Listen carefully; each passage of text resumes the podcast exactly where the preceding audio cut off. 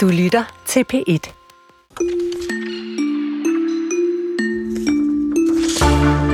Hvis jeg siger Vladimir Kuznetsov og Alexei Stolirov, jeg tror, jeg sagde nogenlunde, mm. jeg er ikke helt sikker, så er der i hvert fald øh, nok ikke mange, der tænker, hvem det ved, at de ved, hvem det er. Men hvis jeg nu siger, hvad de her to russere kalder sig for i offentligheden, nemlig Vovan og Lexus, så er der nok lidt flere, der siger, nå, dem har jeg det vist hørt om i radioavisen eller noget lignende. Duoen, som vi taler om, er både en slags komikere, satirikere og tv-værter, og de har for nylig snydt både udenrigsminister herhjemme, Lars Løkke Rasmussen, den italienske premierminister, Giorgia Meloni, og det har de gjort ved at udgive sig for at være andre.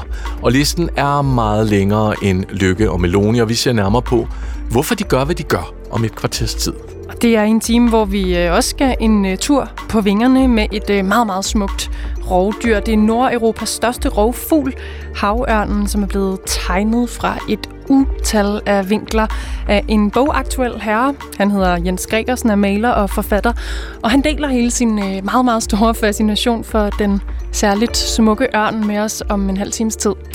Kulturen er på skinner. I stu- vi er flyvende. Ja, som havørne i studiet Jesper Dein og Linnea Albinus Lande. Under en direkte radioudsendelse i Filippinerne blev radio, en radiovært skudt og dræbt. Det er nyhedsbyrået A F P, der fortæller den nyhed til resten af verden. Og den her radiovært, Juan Jumalón, han sendte under navnet D J Johnny Walker. Og de næste par minutter øh, tænkte vi lige vil blive klogere på filippinske medier og ikke mindst journalisters sikkerhed i Filippinerne. Den forbindelse er vi meget glade for at besøge dig, Steffen. Velkommen til, Steffen. Tak skal du have. Jensen er efternavnet, seniorforsker ved Dignity, som jo altså er Dansk Institut mod Kultur. Mod kultur? Mod tortur? Nej, for kultur, håber jeg, og mod tortur. Og derudover er du også professor ved Aalborg Universitet. Velkommen til, Steffen. Lad os uh, D J Johnny Walker, altså hans kunstnernavn, kan vi sige, når han står der og, og D J. Vi skal høre et eksempel på lige om lidt. Men hvem, uh, hvem var han, D J Johnny Walker? Altså, D J Johnny Walker er jo ikke en kendt journalist øh, på linje med Maria Ressa eller andre øh, kendte filippinske journalister, øh, som har været meget vælten, jo ikke mindst efter, at øh, Maria Ressa fik øh, Nobelprisen øh, for nylig, eller for sidste år. Men man kan sige, at han var sådan en, han er sådan en lokal fyr, øh, og der er jo rigtig mange af den slags talkradioer. Øh, han har han så sendt via Facebook, så han har jo ikke været meget formaliseret mm-hmm. i virkeligheden. Øh, så sendte fra en lille, fra en, fra en, fra en relativt lille by i øh, det rurale Filippinerne i på den del der hedder Mindanao. Øh, og man kan sige, at altså Mindanao, det, det er vigtigt, at det foregår på Mindanao, fordi at Mindanao har i årevis været scenen for en temmelig voldsom konflikt mellem øh, både maoistiske grupper og islamistiske grupper øh, og den filippinske stat. Og det har skabt en meget voldsom, øh, meget voldsom voldelig så at sige, politisk kultur i det der område. Øh, så man kan sige, at det er måske det, der er baggrunden eller bagtæppet for, for, for det, der skete med ham. Mm. Men han var ikke nogen stor fyr. Øh, altså han har bare forsøgt at skabe sig et øh, udkommende igennem at være radiovært. Øh, sikkert også haft en særlig øh, idé med at prøve en gang og så at sige komme ud med nogle ting, men han er jo ikke nogen hard-hitting journalist, som det også er blevet nævnt i diverse medier. Mm. Så man kan roligt sige, at nyheden om hans død og om den her skudepisode i hans live-radio-studie er meget større, end, end hans navn var indtil nu. Ja, det er der slet ikke nogen tvivl om. Altså, jeg tror ikke, at der var nogen på Filippinerne, der, der, der havde regnet med, at de ville vågne op til, at øh, præsident Marcos ville kræve en øh, undersøgelse af hans død. Mm. Øh, ham kendte de ikke, men øh, journalister kender man selvfølgelig. Men Steffen, altså en bærebølgen var Facebook, og han havde studie, han havde webcam på, for det hele bliver filmet. Øh, vi skal selvfølgelig ikke høre øh, selve skuddet her, men øh, lad os høre, hvordan han lyder, når han giver den gas, og det må man sige, han gør. Se D J John! John Singer! D J John, ilabas mo na! Ilabas mo na! D J John, pakis naman! I love you, Johnny Walker! Mga kakampi, mayong buntag yung tanan na pabinogyapon mo diri sa ninety-four point seven Gold F M Kalamba o ninety-seven point seven Gold F M Oroquieta. Adlaw karon nga Domingo. Ja, der er godt humør. Det skal jeg love for. Der er noget stemning her, man godt kan ret hurtigt sætte sig ind i, eller i hvert fald få en øh, fornemmelse af. Steffen, hvad er det for et radioprogram, han har eller havde? Jamen, altså jeg tror, at... Øh, altså nu kender jeg det jo som sagt ikke særlig, særlig godt. Det var ikke der, jeg gik hen, når jeg skulle have mine nyheder. Øh, men det er et, et typisk radioprogram, som øh, der ses mange af i, øh, på Filippinerne, som er sådan en blanding af gameshows og underholdning og interviews, og der plejer at være altså fuld smæk for skillingerne. For skillingerne, det er en... Øh, der er sådan en helt særlig... Altså jeg bliver altid en lille smule opmuntret, når jeg hører de der talkradioer, fordi de er så, altså de er så fulde af liv, og der ja. bliver eddermame råbt højt, ja. øh, som man jo også skal høre her, ikke? Altså, ja. øh, altså der, den er tynd på, på, på substans, men den er, den er, den er virkelig... Det er sådan noget, man hører med en fadelig hånd, og så er der fuld knald på tegneserielydene, og så afsted. Ja, noget af den stil, og det er meget sjældent, at der sker noget øh, sådan mere substantielt, kan man sige. Altså, han er jo også meget lokal, og det er jo også det, han har jo helt hundrede procent haft et lokalt publikum, først og fremmest. Øh, og, øh, og derfor kan man sige, at altså, det er ikke et spørgsmål omkring, det her, ikke, det, her, det her det er ikke noget, der som udgangspunkt, det kan vi jo ikke vide noget om, øh, som udgangspunkt har været grundlaget for, at han, øh, at han blev skudt. Ja. Øh, Nej, fordi når man ikke kender det, og helt ja. færdigt, det heller ikke er det her, du har dyrket ja. allermest, vi er glade for, at du er her til at hjælpe os alligevel, så kan det jo godt undre, at inde i sådan et, øh, med al respekt, lidt lallet radiostudie, hvor der sker et eller andet fjollet, vi forstår ikke øh, sproget her, men vi kan godt fornemme øh, energiniveauet i hvert fald, ikke? At, at der så opstår det her, eller foregår, finder sted sådan en vanvittig skudepisode? Altså, altså der, der, der skal vi vende tilbage til det her med, hvad det er for en politisk kultur, der eksisterer på Filippinerne, og især i det her område her. Øhm, og altså, hvis man, hvis man bare kort skal prøve en gang at motivforske en lille bit smule, så kan mm. man sige, altså, at, øh, at politiet har været ude, det filippinske politi har været ude og nævne et eller andet, og det var sikkert var arbejdsrelateret, fordi han jo var journalist. Men man kan ligesom høre, at der ligger ikke nogen sådan stor undersøgelse bag ved det her. Men der er masser af andre grunde til, hvorfor det kan være sket. Altså, en, en, en, en, altså det kan være personlig gæld, det kan være jalousi. Det kan også være, at han på en eller anden måde er kommet til at sige et eller andet om en af de her lokale krigsherrer. Altså det, man skal forstå med filippinsk politik, og sådan nogle, især de her områder her, det er, at de i stor udstrækning er opdelt af sådan nogle politiske familier. Hver eneste af de politiske familier er bevæbnet og har deres egne militser. Især et område som det her, hvor, han, hvor, hvor, hvor D J Johnny han kommer fra, som er på Mindanao, som er midt i den her konfliktzone. Øhm, så, har, øh, så har de her øh, politiske familier, de her politiske klaner, har bevæbnet sig på altså, utrolig stærk vis. Altså den... Altså, det, det, det, det er sådan, når vi, altså hvis der er nogen, der sådan har tænkt over på Filippinerne, der var omkring med sikkerhed og journalister, så er den største, det var det, der skete i to tusind og ni, da niogtyve journalister blev slået ihjel ved en, øh, på, en, øh, på en gang, i forbindelse med, at en politisk klan ville hen og registrere sig til at stille op til et valg, og så blev de slået ihjel af en anden politisk klan. Og de havde så niogtyve journalister med sig, som alle sammen blev slået ihjel. Ja. Øhm, og det, det, det, det siger et eller andet omkring den her, den her konfliktpotentiale. Det er faktisk ikke ret langt fra, hvor D J Johnny han, han huserede. Så det er en del af den samme politiske, øh, politiske kultur, politiske område, som, eller politiske konflikt, som, som det her er en del af. Mm. Og det er ikke fordi, at han måske har gjort et eller andet, men det siger et eller andet omkring, hvad er det for nogle, hvad er det for en, hvad er det for en politisk kultur, hvad er det for nogle relationer folk har med hinanden, hvordan løser de konflikter i de her områder her, og der har volden spillet en enorm stor rolle, og det er noget, som kommer ikke bare på grund af sådan nogle lokale øh, kampe, det gør de også, men også fordi, at den øh, filippinske stat i stor udstrækning har været med til at bevæbne de her militser, de her, øh, de her lokale familier, sådan i et counterinsurgency-forsøg på at inddæmme konflikten, så man bevæbner visse grupper øh, mod andre grupper i et forsøg på for at holde en eller anden form for kontrol. Og det vil sige, at jeg tror ikke nødvendigvis, at D J Johnny har været en del af det her, men det man i hvert fald kan sige, det er, at han er blevet offer for det system, den politiske system og den måde, som der løses konflikter på i Filippinerne. Det er jeg ret sikker på. Så selvom vi ikke ved noget om motiverne, så Nej. ved vi noget om, hvad det er for en kontekst, han er slået ihjel i. Ja, og så er det også, det foregår live. Altså, altså det er jo også det, der er så sindssygt, fordi som, som, som Linnea siger, altså et, et lallet, glad popprogram, det er ligesom om, man har vel statuet et eksempel og sige, det her, det gør vi. Måske. Signal, ikke? Måske. Altså, det, det, jeg synes, det er svært at sige, om hvorvidt, at det, er, at det, at det kommer som en eller anden signalting, og det kan sagtens have været, at han har snydt en eller anden, at han skylder penge. Som så går ind i et direkte program og skyder? Jamen, jeg tror ikke, han er gået ind i et direkte program og skyder, men jeg tror, det er gået ind og skudt ham. Okay. Som, er en, som er en lidt anden ting, end at man har gjort det som et statement. Ja. Altså, det, det kan vi selvfølgelig ikke sige noget om. Måske ja. gjorde de det. Altså, det er jo det, mm. vi, vi befinder os ude i de der ting der. Men det er i hvert fald ikke den måde, han er blevet skudt på, er ikke unormal. Og den er heller ikke unormal i forhold til øh, at, at løse alle mulige andre konflikter. Altså, Filippinerne er Altså, det er, et, det, er et, det er et svært sted at være journalist, men det er et endnu svært sted at være aktivist. Øhm, og det vil sige, at og det, altså, jeg tror, at lige efter Colombia var det, det det farligste land at være aktivist i overhovedet.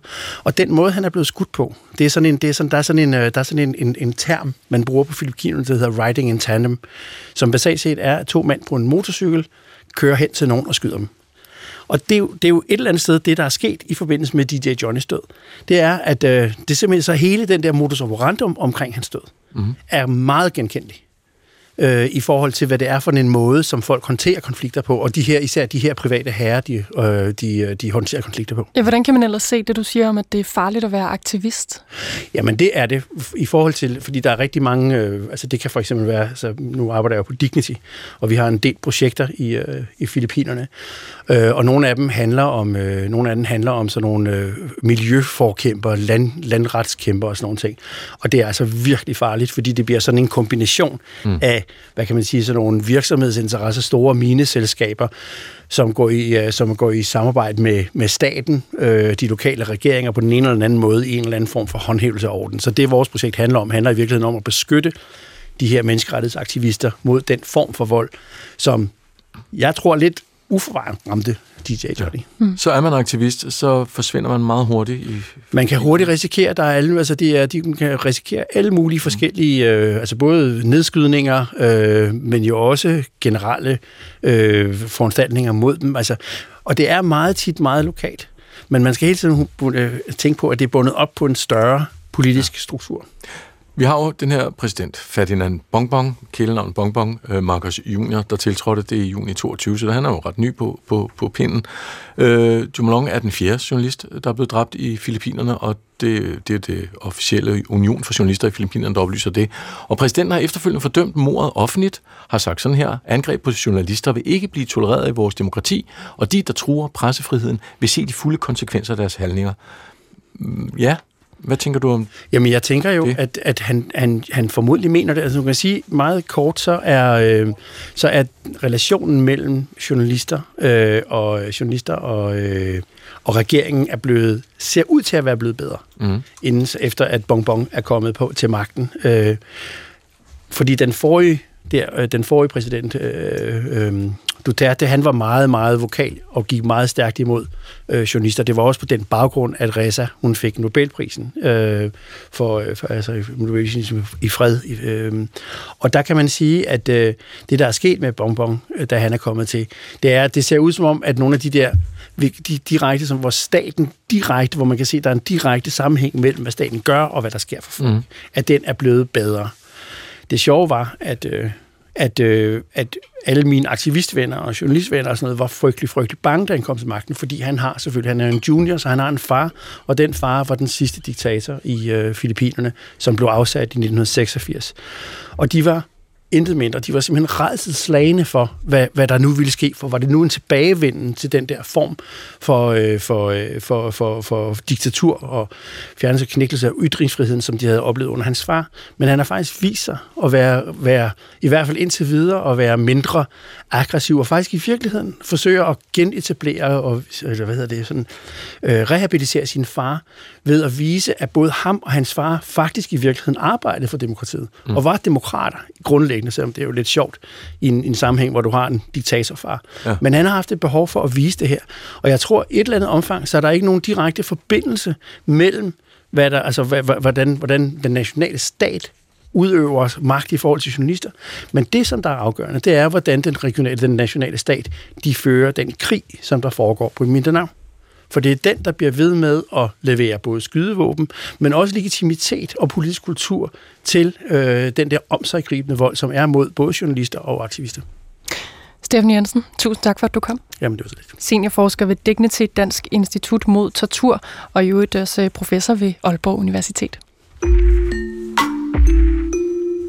Ja, dagens program har udviklet sig til nærmest at blive sådan et udenrigs... program, Kultur. kulturelt program, ja. Fordi vi øh, triller fra Filippinerne til Rusland. Rusland har et våben, øh, som vi i Vesten tydeligvis har svært ved at, at håndtere. Det, det er hverken sådan nogle nye øh, termobariske granater eller missilsystemer, men to russiske komikere, satirikere og tv-værter, eller måske skulle vi bare kalde dem politiske trolde, Vovan og Lexus. Российские пранкеры Vovan и Lexus. Vovan и Lexus. Vovan и Lexus. Главных пранкеров Владимир Кузнецов, страны. Алексей Столиров, Vovan они же Vovan и Lexus. Vovan и Lexus.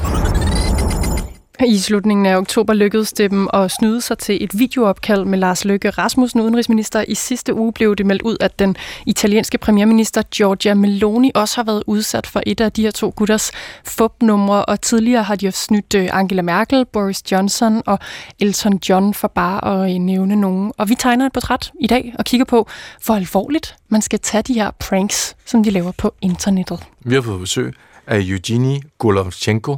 Sagde den nu nogen rigtige? Eugenie? Eugenie, men... Eugenie, Eugenie. Adjunkt på statskundskab på Københavns Universitet og SODAS, forsker i politisk kommunikation og internationale forhold. Og du kender jo de her to pranksters. Øhm, hvem er de, de her to?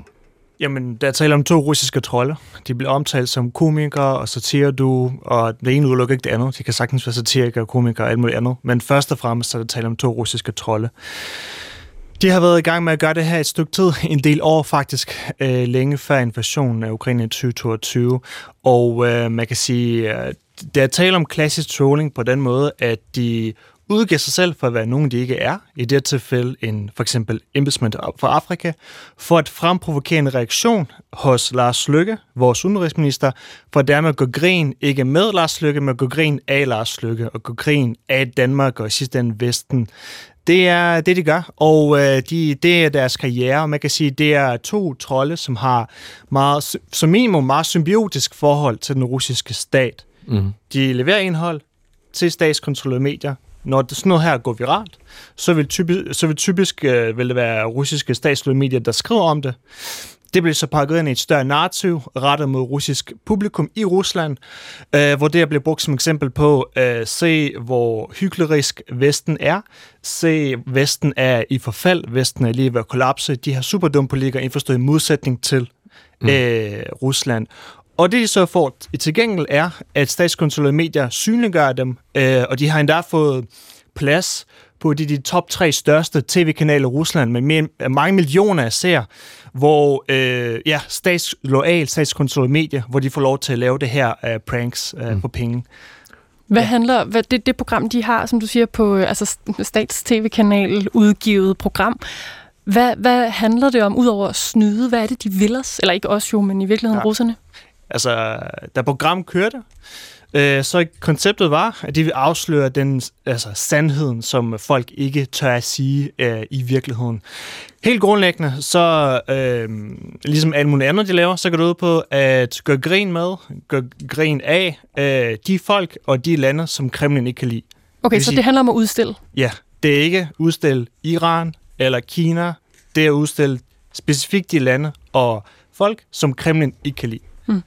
Oh, så, ja. så, så det er også derfor, man ser, der er sådan en figur, hvor jeg lige når kigge, inden vi skulle i, i radioen, øh, på nogle af de her klip, der ligger på YouTube, så øh, har de en figur, det ligner nærmest det som deepfake, men det er det ikke. Det er en, der ligner Zelensky, som render rundt og fjoller, øh, og så bliver der lagt op til sådan, så sidder man på en scene pludselig og diskuterer, og så viser de her klip, hvor de tager røven på ja, alt fra den europæiske centralbank til, til Boris Johnson. Så det er sådan pakket ind som sådan en comedy. Hvornår, hvornår sender de øh, på dagen? Er det sådan et lørdagsshow, eller hvad snakker altså, vi om? Altså, show kører ikke stadig, men de, de har deres kanal, ja. De øvrigt det blev fjernet fra YouTube, øh, fordi de har pranket lidt for meget, lad os bare sige sådan. Øhm, øhm, så de er meget, lige nu er de meget afhængige af sociale medier. De poster ting på sociale medier, for eksempel det har de gjort med Lars Løkke, og så bliver det samlet op af russiske statskontrollerede medier. Ja. Og igen, det hele, de laver content til den russiske stat, mere eller mindre. De promoverer Ruslands øh, strategiske mål, nemlig at vise over for den russiske befolkning, at Vesten er ond, og Rusland er god. Sådan lidt meget kort opsummeret. Og hvordan virker det? Hvordan tager russerne imod det? Man kan sige, det her er bare en dråbe i et kæmpestort hav af propagandamaskinen, der har kørt i mere end ti. Så det er muligt at sige, at effekten af lige præcis det her prank af Lars Løkke er så stor og så stor. Men man kan i hvert fald sige, hvis vi zoomer ud øhm, og kigger på meningsmålinger fra fyrre til tyve tyve, ja, øh, mange russer fortolker altså verden i undstemmelse med nogenlunde sådan, som den russiske stat viser. Ikke en til en selvfølgelig, men de store røde tråd øh, er, er der genklang i. Og i øvrigt, Putin har været og er sandsynligvis stadig relativt populær. Øh, det betyder ikke, at det er resultat af de her to trolde, eller for den så skyld medier og journalister kun, men det hele er klar, det hele er en del af et større økosystem. Skal vi køre et eksempel med Vovan og Lexus, der pranker ingen, ingen mindre end Boris Johnson, der dengang var britisk udenrigsminister. Det er fra to tusind atten, og der har de altså ringet op til Boris. Af en eller anden årsag har de fået adgang. Det skal vi altså også lige tale om, Eugenie. Hvordan får de det? Øh, en, til en samtale, som de optager. Så lader de som om, at de er øh, armensk øh, premierminister Nikol Pashinyan. As you know, I have a meeting with uh, President uh, Putin in Sochi, uh, Sochi next week. I know. Yes. I need to be prepared. I hope he will not poison me with Novichok. Well, it's very important, I think, uh, uh, Prime Minister, that we don't have a new Cold War. You know, I don't want that. Nobody in the U K wants that. If I have a message to to Putin, is that it is, you know, we don't we don't want a Cold War, but we do want to see an improvement in the way Russia behaves. I agree, and as you know, I have a, um, um, I just only talk to him. Ja, her er der altså Vovan og Lexus, der har Boris Johnson på linjen, og han siger, at det er vigtigt for ham at understrege over for Putin, blandt andet, at han ikke er interesseret i en ny kold krig. Hvad bidrager de til, når de for eksempel laver sådan et opkald som det her? Jamen, så det, det, det typisk går ud på, er at prøve på at sige, øh, prøve på at få de her mennesker til at sige noget, som senere kan fortolkes i en kontroversiel vinkel. Hvis vi lige vender tilbage til vores egen udenrigsminister, Lars Løkke Rasmussen, altså det, som de her to trolde prøvede på, prøvede på at få ud af Lars Løkke, det er, at øh, altså, i deres egen ord, øh, de siger, at øh, Lars Løkke bekræfter, at der er hemmelige forhandlinger et sted om, at Ukraine skal overgive sit territorium til Rusland til fordel for, øh, hvad hedder det, til fordel for øh, en eller anden form for sikkerhed. Og Zelensky på et på, på, på, på et tidspunkt vil indgå i forhandlinger. Det er faktisk ikke det, Lars Løkke siger, øh, men det er det, de prøver på at presse ud af Lars Løkkes ord med de her øh, spørgsmål. Det er klart, at vi kender det jo. Når vi snakker med nogen privat, så, så siger ting på en mere løs måde, der kan fortolkes mere løst, og det er det, de udnytter. Mm. Og helt specifikt øh, det her øh, angreb i virkeligheden på Dansk Udenrigsministerium, det er sandsynligvis et forsøg på at skabe splid mellem Danmark og Ukraine. De mm. prøver på at få Lars Løkke til sit ting, som vil gøre Ukraine vrede, og skabe en følelse af Ukraine af, at Vesten har ladt Ukraine stikken og vil overgive på at støtte Ukraine. Og det var så det samme, de sikkert håbede med Boris Johnson i det klip, vi hørte her. Jamen, få ham på dybt vand. Øh, sandsynligvis. Jeg må indrømme, at det er første gang, jeg hørte det her klip med Boris Johnson. Så, helt ja. Fair. Men det, som Jesper nævnte før, var, hvordan i alverden ja. får de lov, eller får, kommer igennem simpelthen til de her jo top, top politikere i Europa? Mm-hmm. Hvad ved vi om det? Det ved vi ikke noget om. Nej. Øh, ikke ret meget om i hvert fald. Det er klart, hvis man kigger på niveau af deres skills som trolde, øh, jamen det, det kan sammenlignes med efterretningstjenester. Vi er oppe på det niveau. Det er de første danskere, der kan ringe til Boris Johnson og, og få Boris Johnson til at afsløre, hvad han egentlig tænker bag lukket kamera. Øh, hvem er det, der står bag? Det ved vi ikke. Men en ting, jeg kan sige med sikkerhed, altså det er to trolde, som som minimum har et symbiotisk forhold til den russiske stat. De promoverer russiske øh, strategiske interesser ude i verden. Et land, der går meget op i informationer. Og det, de får til gengæld, er, at statskontrollerede medier promoverer de her trolde, deres indhold, og øget har i hvert fald på et tidspunkt givet dem et job i en, en af de største tv-kanaler. Hmm. Vi skal høre et klip til, synes jeg. Nogen kan måske huske Vovan og Lexus' stunt i efteråret tyve tyve, hvor de på et møde med Udenrigspolitisk Nævn udgav sig, altså Dansk Udenrigspolitisk Nævn, udgav sig fra at være den hviderussiske politiker Svetlana Tikhanovskaya. Og her lykkedes de altså med at snyde en række danske politikere, der var fuld plade.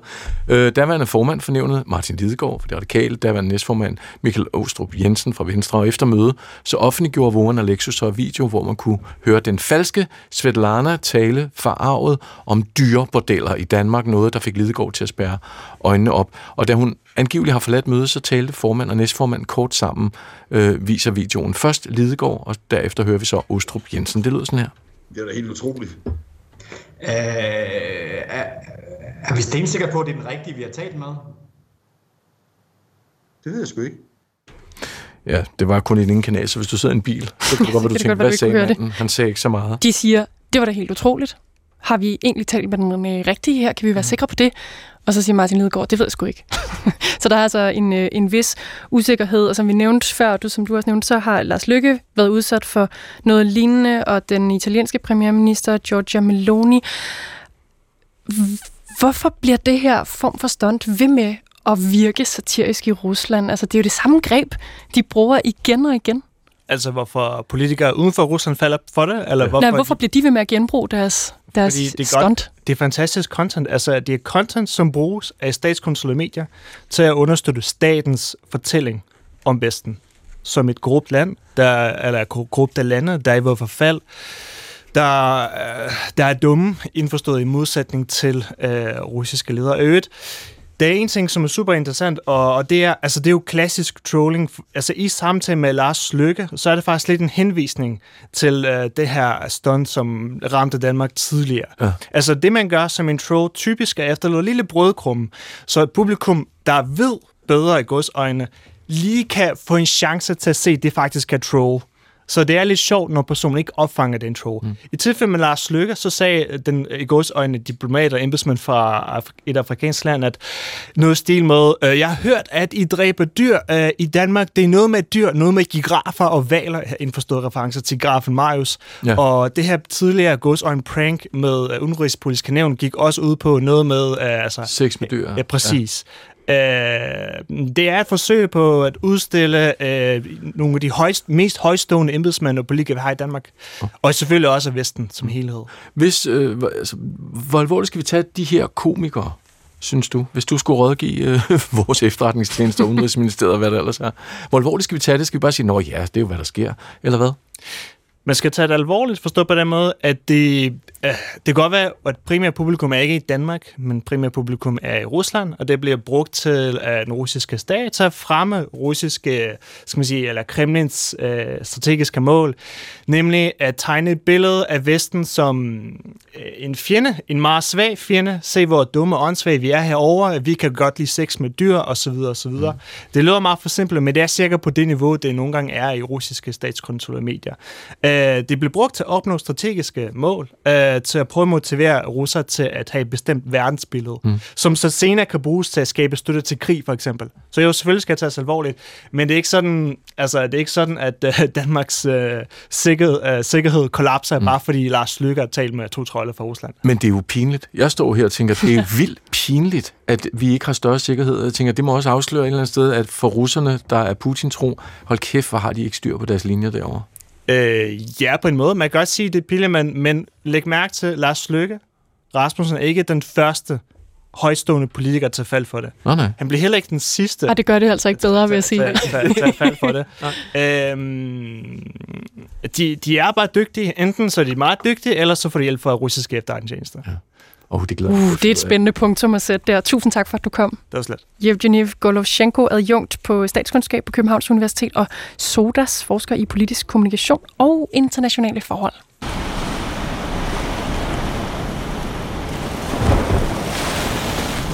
Nu skal vi have lidt fred og ro, ikke? Ah. Og luften, hvis man trækker den ind her, hvor vi står ved vandet, smager salt, som den skal, ligesom når du står ved Vesterhavet, mm. og vinden pisker mod dine rødmossede kinder. Du misser med øjnene, måske, op mod det klare lys, op mod himlen, og så, Jesper Dein, ja. Får du øje på noget hen over dig. Så tager jeg mit gevær? Ej, Nej, det gør du ikke. Du kigger bare op og nyder det, for ved første øjekast, der kan man, man kan kun lige ane konturerne af en rektangulær, sådan gråbrun skikkelse, men så kommer der et skrig.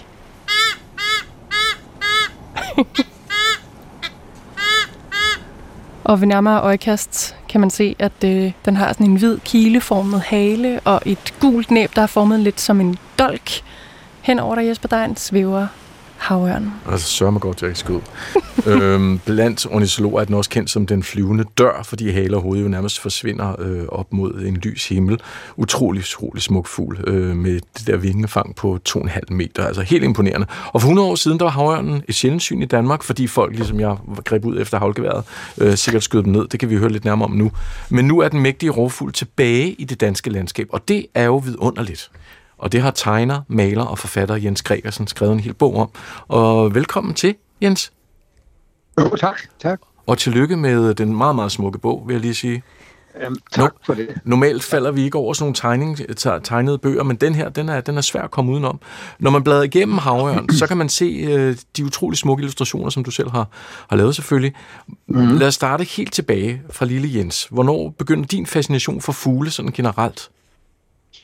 Jamen, den, den begyndte så langt tilbage, jeg kan huske. Øhm, jeg har sikkert kravlet på det tidspunkt, mere eller mindre.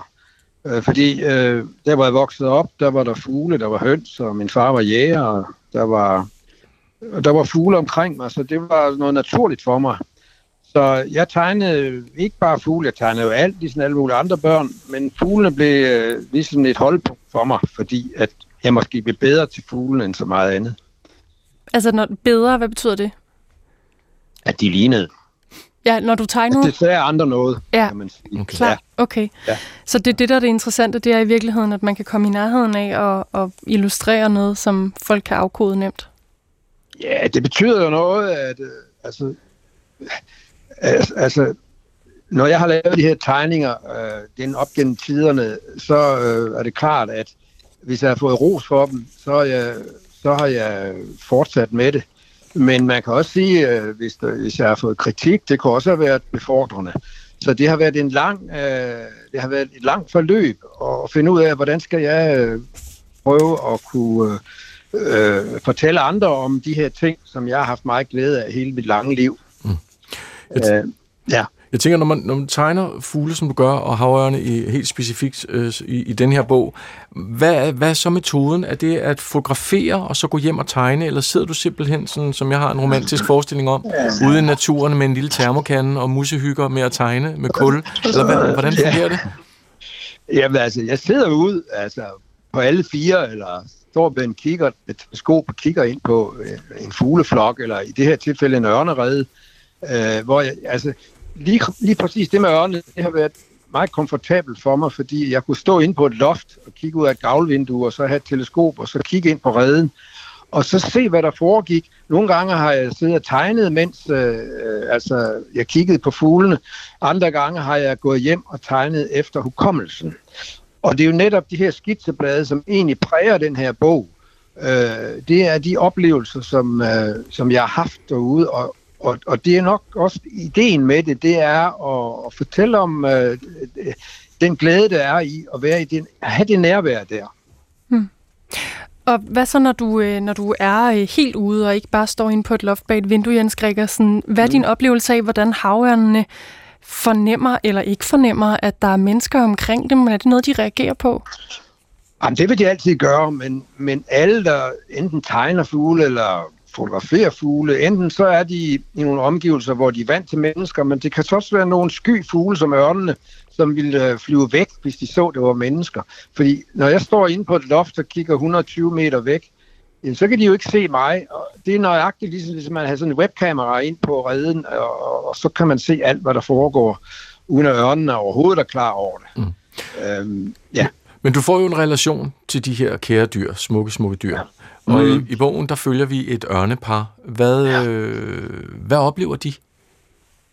Altså, ørnene oplever jo ikke noget andet. Altså, de lever deres, deres liv, og jeg, jeg kigger jo på dem i det skjulte, kan man sige, for at tillære mig nogle erfaringer, og også at bruge dem som modeller. Det er jo også mit, øh, altså min vinkel på det, at ørnene er nogle fantastiske modeller, som du selv er inde på. Øh, den storhed, den flyvende dør og alt det der. Den er, på den måde er den helt fantastisk at tegne og følge. Også fordi der sker nye ting hele tiden. Man bliver overrasket over deres liv. Lige fra, altså, pointen i min bog er jo også at følge dem gennem året. Hvordan de bruger kolossal lang tid på at forberede ynglesæsonen. Og så ligger de æg femtende februar og får unger næsten på dato første april. Og hele det forløb, det gentager sig hver år, men med en vis variation, som også har noget at gøre med, hvordan naturen er. Er der faldet træer og sådan noget, eller er det vejrforhold, en masse ting, der spiller ind? Og det er det, jeg synes, det er, det, jeg synes er spændende, og det er det, jeg arbejder med hele mit liv. Det er jo egentlig årstiderne i relation til, hvordan naturen er. Men de store, store, øh, også de dramaer, der sker, som vi jo netop er vidne til nu. Jeg skriver jo i bogen også om, at jeg står og kigger på ørnetræet og er bange for, at øh, det skal vælte i en storm. Det gjorde det så ikke, og, og det er jeg selvfølgelig lykkelig for. Ja. Fordi så er deres unger jo gået tabt og det der. Ja. Mm. Jens Gregersen, for hundrede år siden, som vi også lige nævnte indledningsvis, var havørnen næsten udryddet i Danmark. Hvordan kan det være? Altså, hvad er det? Hvad, eller pointen er selvfølgelig, at det er de ikke mm. længere, men hvad er der sket i mellemtiden?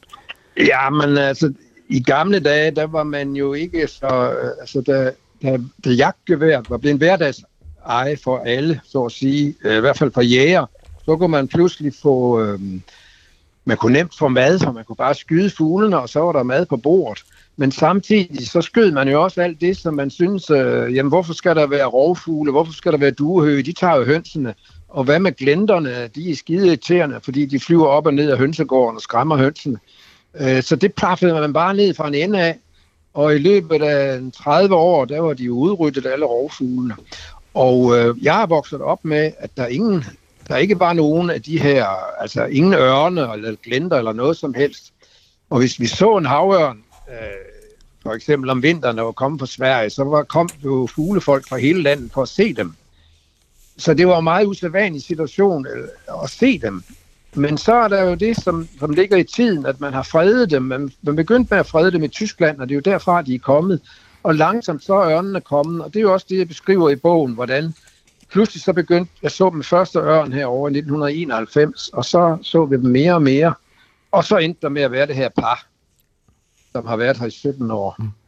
Nej, tolv år, undskyld.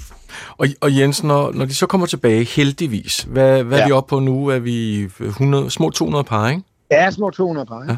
Hvordan har det ændret naturen? Fordi ligesom vi jo lærer vores børn det her med, at vi skal have bierne tilbage, blomsterne, ja. vi skal helt, så ændrer økosystemet sig. Hvordan, hvordan har naturen ændret sig på, at de store ja, altså fugle er det, tilbage?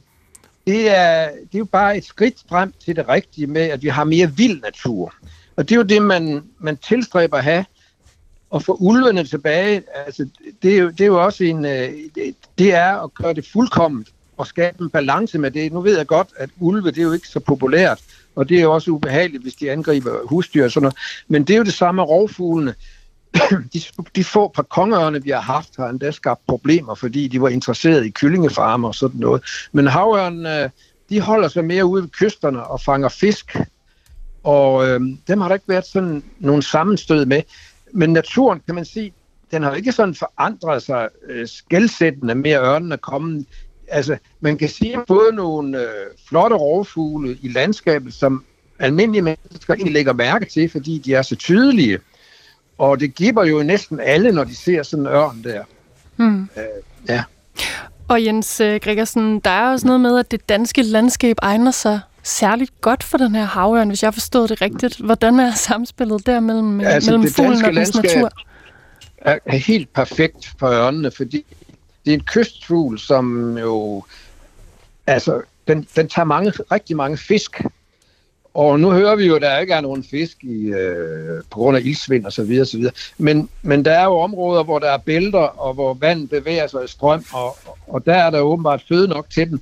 Men de ernærer sig jo også fugle og døde sæler og sådan nogle ting. Man kan sige, når nu for eksempel sælerne er kommet tilbage, jamen øh, de dør jo, når de bliver gamle, eller hvis de får sygdom og sådan noget. Det er med til, at ørnene de også har, har føde. Det kan man jo se i Vadehavet, hvor, hvor ørnene i høj grad øh, tager døde sæler også. Øh, de rydder ligesom op, ligesom glenterne. Glenterne, de tager alt det, som øh, alle de fugle og dyr, der bliver øh, såret eller dræbt, af trafikken, og det er jo altså ikke småting. Så på den måde rydder de op, og det gør havørnene faktisk også. Hmm. Så også alle giver noget af... til hinanden? Ja, ja, de har fundet ud af, at der er føde langs vejene, fordi der bliver kørt så fantastisk meget ihjel hver dag. Hmm. Jens Gregersen, nu kom der et par hovedpunkter. Det hele indgår ikke i din illustrerede havørnebog, men man kan få ja. en fornemmelse der af din kærlighed til den her kæmpe, kæmpe store, smukke fugl. Den hedder simpelthen Havørn, din bog, udkommet ja. på Gades Forlag. Tillykke med den. Tak for det. Og tak for, at du var med her, tegner og forfatter, altså Jens Gregersen. Jeg tror ikke, det er nogen overdrivelse, hvis jeg siger, at alle kender Mona Lisa.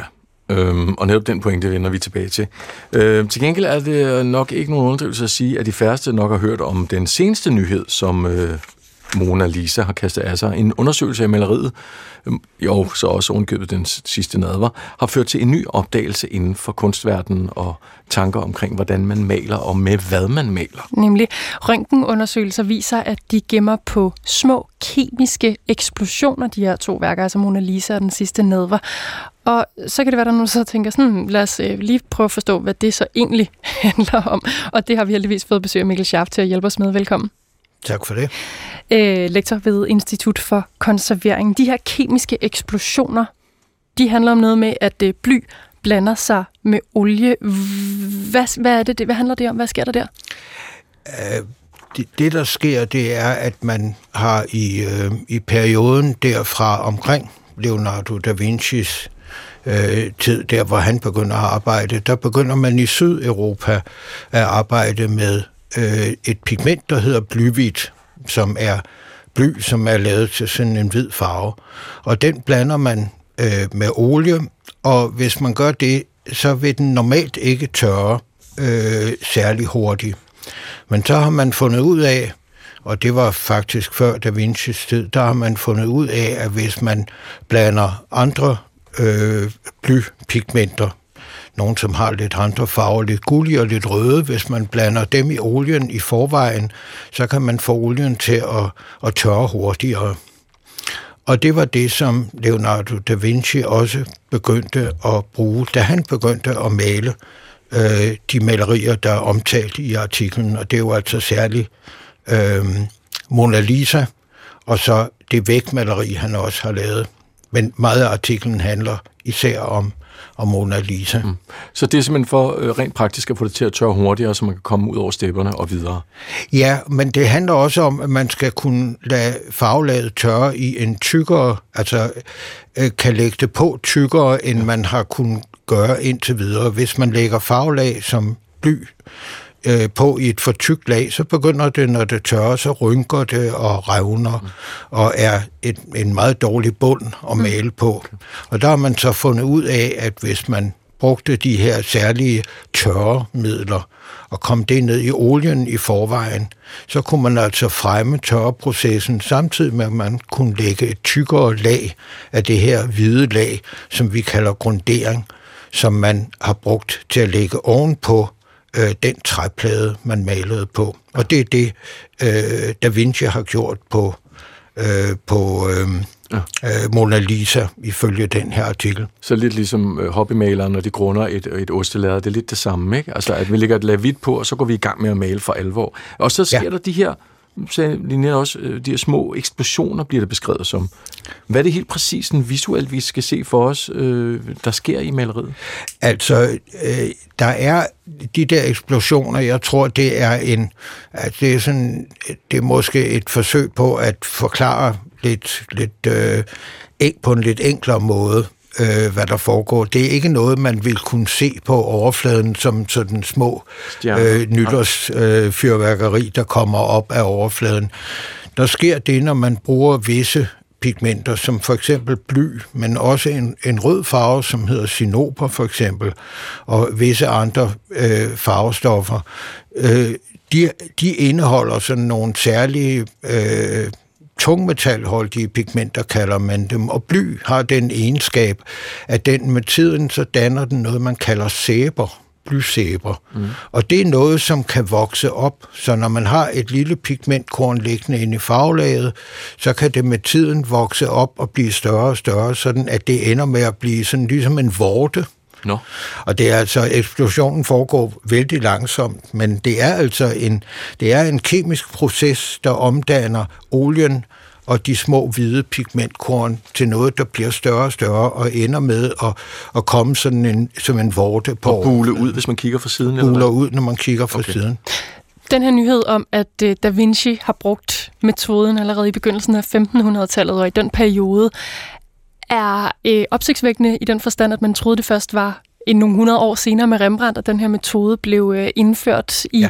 maleteknikken. Men hvad kan man ellers bruge den til kunsthistorie? Altså, jeg vil lige sige én ting til, fordi det, det handler i den artikel her handler sådan set om, at det der meget specielle kemikalier, de har fundet ved at, at bruge nogle meget avancerede analysemetoder, som vi normalt ikke bruger, når vi laver konserveringsvidenskabelig forskning. Det er virkelig sådan store og, og komplicerede maskiner.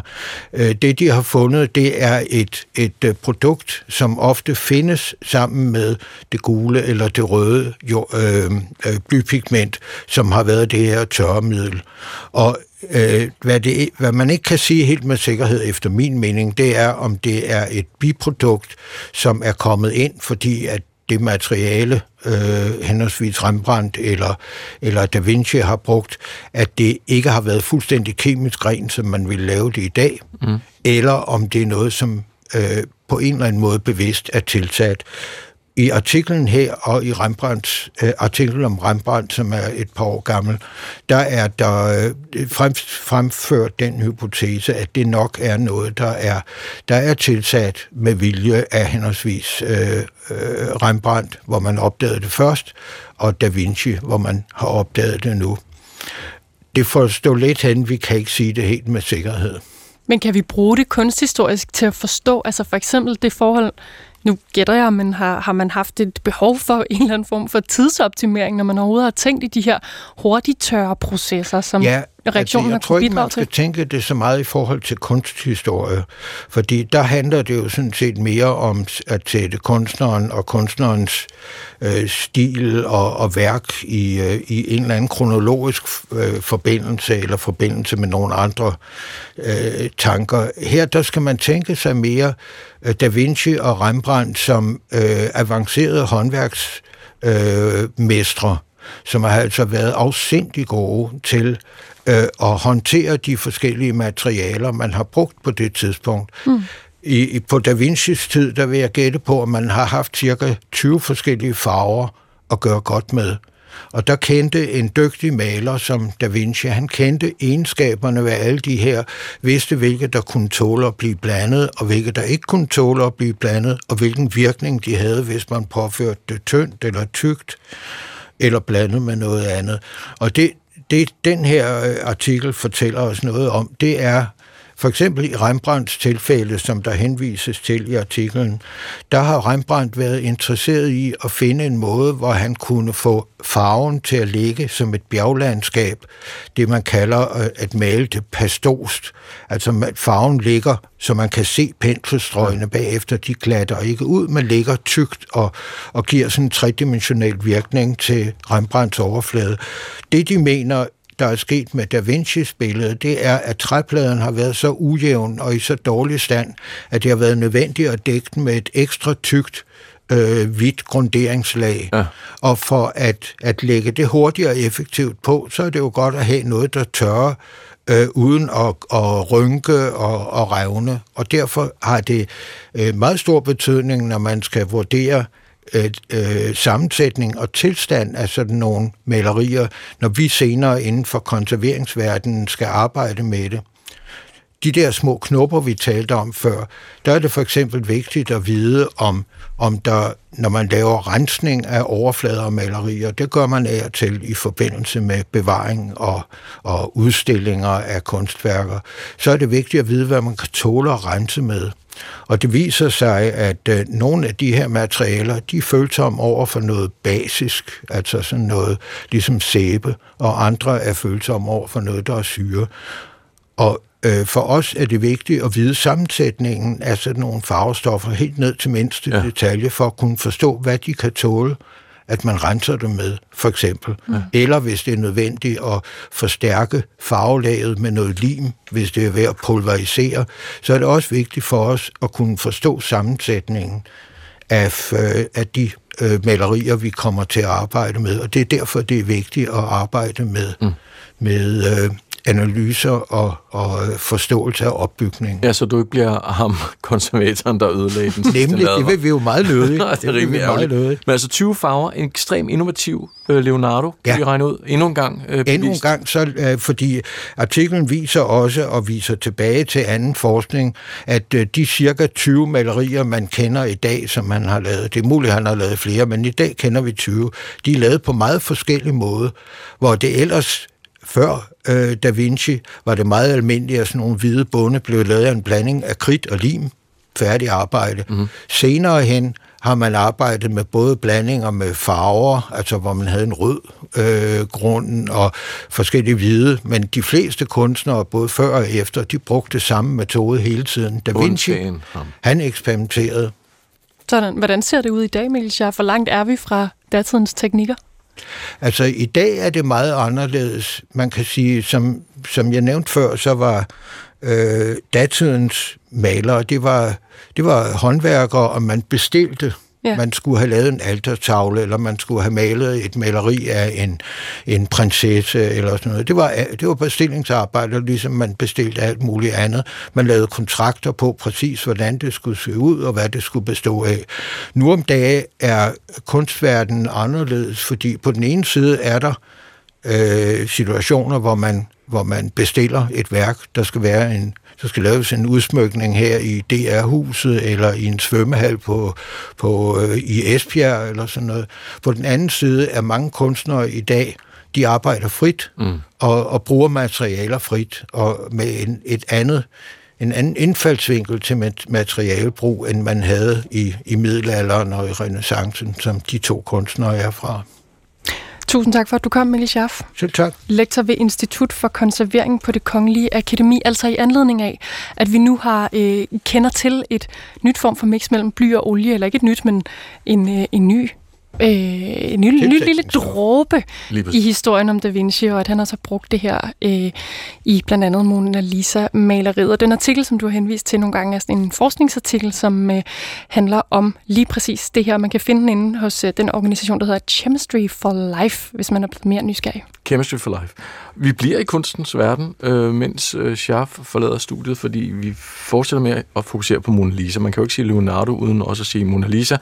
Han malede Mona Lisa-portrættet i begyndelsen af femtenhundredetallet, der femten hundrede og tre og tre år frem tog det, og betragtes jo altså i dag som en af de mest toneangivende malerier på, for den øh, chilenske renæssance.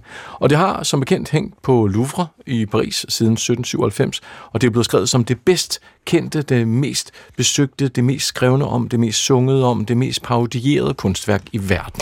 Men hvorfor er det, at Mona Lisa, både figuren, kvinden og billedet, har fået den status, som hun har i dag, og har haft jo igennem rigtig, rigtig mange år? Det har vi talt om her i Kulturen tilbage i to tusind og femten. Her havde vi besøg af Chris Fischer i studiet. Han er seniorforsker på Statens Museum for Kunst. Og Thor Leifer dengang og Ole Brink, de indledte med at spørge, hvorfor det er, at Mona Lisa er blevet så kendt. Det er, fordi der er en masse myter omkring hende, og hun var berømt med det samme, hun blev malet. Og det helt fantastiske ved Mona Lisa er, altså ud over malemåden, at øhm, jeg tror, det er første gang i kunsthistorien, at vi har en, som også har hænderne med på maleriet, men de foretager sig ikke noget. Det er ligesom meget et portræt af hænderne, altså jeg mener, skal man se folks sjæl, eller mm-hmm. hvad man nu skal kalde det, så er hænder og ansigt jo noget af det bedste at øh, gøre det på, og i alle billeder før øh, Mona Lisa, der sidder de altid og figurerer med et eller andet og laver noget med hænderne. Og det gør med Mona Lisa ikke, hun sidder fuldstændig stille og rolig. Så på den ene side er hun, hun er ikke en, en helgen eller Guds moder eller sådan noget, og på den anden side er hun ikke i gang med et eller andet. Hun er et helt almindeligt menneske ligesom os. Ja, hun er jo en, en, en borgerfrue fra Firenze, som vi overhovedet ikke... Altså ganske uinteressant. øhm, I hvert fald har hun ikke sat sig andre spor i historien, end det der fantastiske maleri, som Leonardo har lavet, og som altså så er blevet meget berømt, fordi der har været en frygtelig masse hype omkring hende lige siden hun, hun blev lavet. Og selv har hun sikkert ikke haft meget fornøjelse af det, men hun er altså øh, gift med, med øh, Francesco Gioconda, som er en øh, købmand i, mm. i Firenze. Men man kan vel godt sige, at i atten nitten hundrede-tallet bliver hun endnu mere øh, berømt. Walter Pater, den britiske kunstkritiker, mm. skrev i atten niogtres et berømt essay om Leonardo da Vinci. Ja. Hvad gik det ud på? Ja, der skriver han, altså der gør han øh, Mona Lisa til sådan en femme fatale, altså som en led i hele den der diskussion om, hvor farlige kvinder er for mænd, og de forfører dem til frygtelige ting og sager. Og han skriver for eksempel, at som, som vampyren har hun været død mange gange, hun øh, kender derfor gravens øh, hemmeligheder, og hun har dykket i øh, dybe øh, vande, og hun har blevet pulet af en masse sømænd, og der er ikke grænser for, øh, som hun altså har, har forført folk. Og det er alt sammen noget, der har med det der øh, smil at gøre, som er så berømt. Øh, Marcel Duchamp, han øh, lavede en ready-made af, i nitten seksten, tror jeg det er, eller nitten, nitten, ja. Hvor der står øh, ned, det er bare et portræt af Mona Lisa, altså postkort, og så har han skrevet nedenunder L H O O Q. Og hvis man læser det fonetisk, så bliver det L H O O Q. Altså, hun, har, hun er varm i røven. Og det er selvfølgelig et, en, et angreb på øh, Altså idé af museernes øh, elitære holdning og ideen om den smukke kunst og folket er udelukket og så videre, så videre, så videre.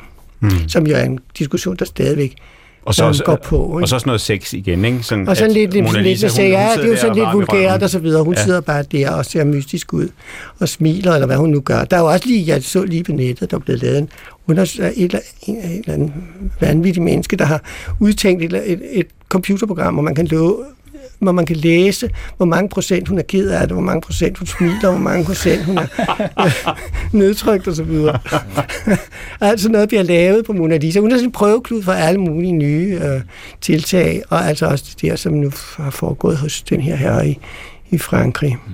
Og i dag bliver der jo passet godt på hende, og det er der jo blevet i mange år. Alligevel hun blev st- hun er blevet stjålet en enkelt gang. Hun blev stjålet i nitten elleve, og det gjorde jeg altså øh, det gjorde hende jo endnu mere berømt, fordi så øh, altså det er det første store presseopbud omkring kunst, som vi nå, altså virkelig kæmpe presseopbud, som vi nogensinde har oplevet.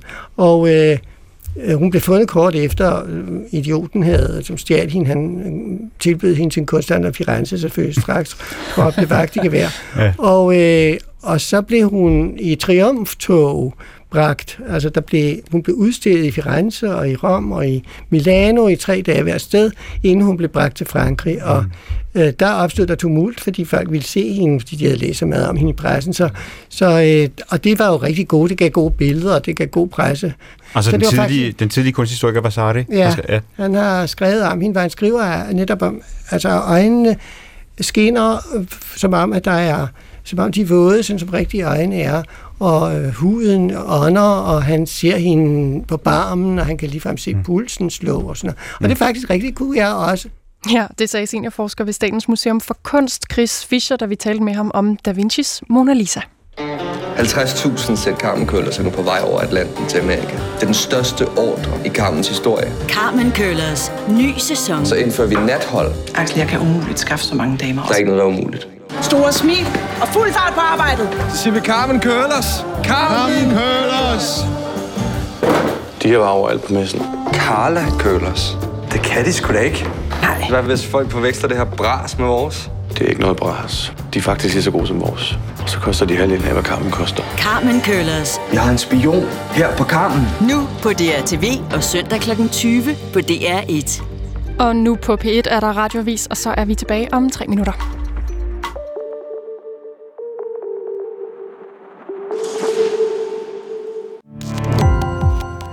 Gå på opdagelse i alle D R's podcast og radioprogrammer. I appen D R Lyd.